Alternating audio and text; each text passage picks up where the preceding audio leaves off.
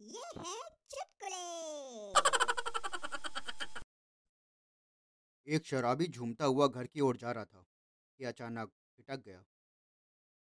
दरअसल उसके पीछे दो लड़कियां पता नहीं किस बात पर झगड़ते हुए चल रही थीं एक लड़की बोली भगवान करे तेरी शादी इस शराबी से हो जाए तो दूसरी बड़ी लड़की बोली नहीं भगवान करे तेरी हो जाए तो शराबी बोला ओ, मैं रुकूं या जाऊं यहाँ से